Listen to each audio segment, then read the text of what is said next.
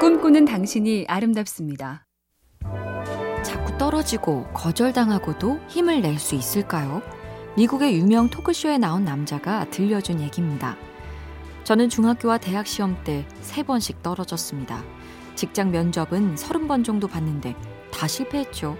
아, 그중에 경찰 시험도 있었는데 다섯 명 중에 네 명이 합격했고 유일하게 탈락한 사람이 저였죠. 심지어 치킨집 아르바이트는 스물네 명 중에 스물셋이 붙고 저 혼자 떨어졌습니다. 저는 늘 거절당했습니다. 이 남자의 이름은 마윈. 중국 최대의 전자상거래 기업 알리바바의 창업자, 그 마윈입니다. 엠비씨 캠페인 꿈의 지도, 인공지능 티비 생활, 비티비 누구, 에스케이 브로드밴드가 함께합니다.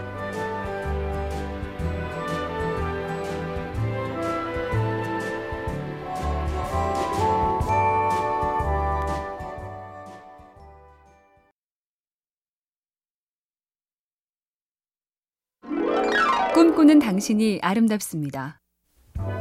갈릴레오가 망원경으로 관측한 사실들, 즉 기존의 생각과 다른 얘기를 했을 때 사람들의 반응은 어땠을까요? 첫째, 그가 망원경을 조작해서 사기를 친다고 생각했습니다. 음해성 의심이죠. 둘째, 그가 목성주위에 네 개의 위성이 돌고 있다고 하자 모 대학 교수는 그 위성이 가짜라며 자기도 망원경 속에 위성을 만들어낼 수 있다고 했다니 의심에 폄하를 더한 셈이죠. 셋째로 또 다른 교수는 동물과 달리 지구는 팔다리가 없어서 움직이지 않는다는 무식한 조롱까지. 요즘도 이런 일 꽤 많죠? 엠비씨 캠페인 꿈의 지도, 인공지능 티비 생활, 비티비 누구, 에스케이 브로드밴드가 함께합니다.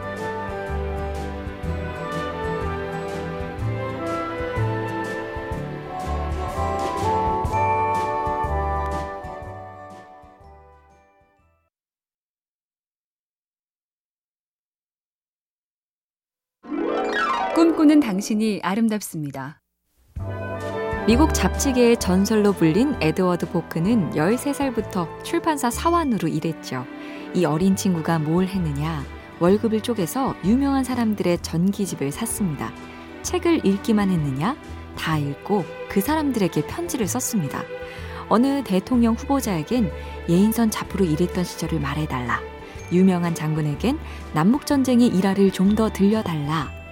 어린 꼬마의 편지를 다들 기특하게 여겼고 그렇게 알게 된 학자, 작가, 기업가, 군인, 정치인이 훗날 잡지를 만들 때 큰 자산이 됐습니다.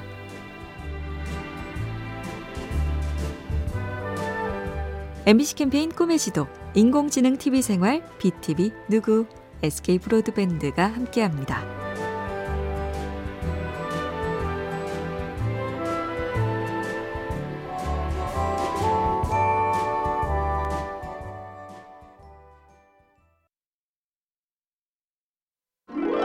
꿈꾸는 당신이 아름답습니다.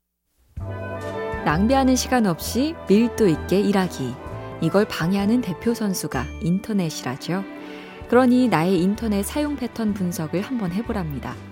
출근부터 퇴근까지 하는 일을 모두 적고 그중에 인터넷이 반드시 필요한 일과 그렇지 않은 일을 나눕니다.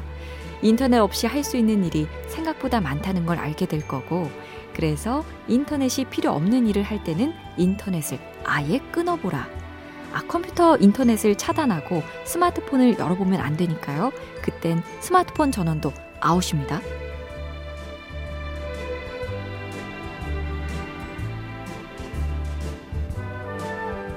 엠비씨 캠페인 꿈의 지도, 인공지능 티비 생활, 비티비 누구, 에스케이 브로드밴드가 함께합니다.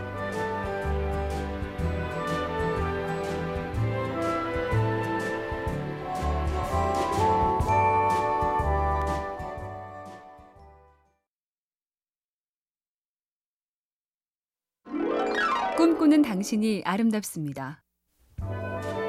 철학자 니체가 말했다죠. 선한 사람은 창조하지 않는다. 다시 말해 살짝 삐딱한 게 창의성과 통한다는 얘긴데요. 그 유명한 스티브 잡스의 학창시절 말썽 중에 반려동물 포스터 사건이란 게 있습니다. 내일은 반려동물과 등교하는 날입니다. 라는 거짓말 포스터를 게시판에 떡하니 붙여서 학교를 온통 개판으로 만들고, 또 한 날은 학생들 자전거에 자물쇠 비밀번호를 다 받고 나서 학교 시간에 아우성 난리가 났다. 우리는 학원 가기 바빠서 말썽 피울 시간도 없으니 영 서글픈데요.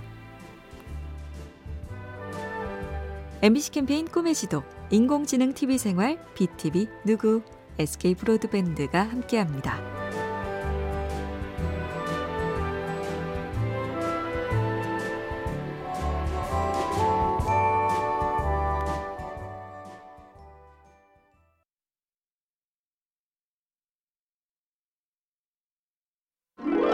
꿈꾸는 당신이 아름답습니다.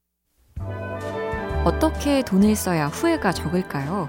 쓰지도 않는 물건에 낭비하지 않고 뭔가 도움이 되게 쓰는 방법. 빈 종이를 꺼내서 왼쪽에 사고 싶은 물건을 적어봅니다. 그리고 그 옆에 그 물건의 가격을 쓰죠. 삼만 원이든 오만 원이든 혹은 몇십만 원이든 적은 다음에 그 가격으로 할 수 있는 경험은 어떤 게 있는지 오른쪽에 적습니다.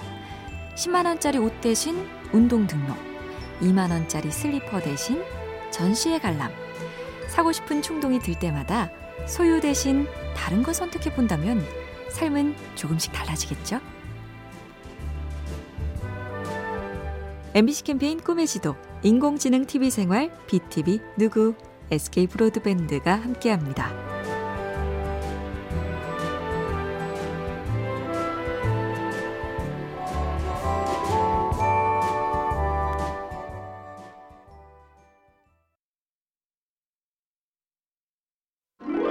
꿈꾸는 당신이 아름답습니다. 풍자로 유명한 미국 작가 커트 보니것의 마더나이트란 소설이 있는데요. 주인공 하워드는 이 차 대전 중에 나치 선동당원으로 활동한 미국 스파이였죠. 방송에 나가 나치 찬양가를 소리 높여 부르지만 그게 사실은 미국의 암호화된 메시지를 전하는 것. 그런데 슬슬 뭔가 잘못돼가는 걸 느낍니다.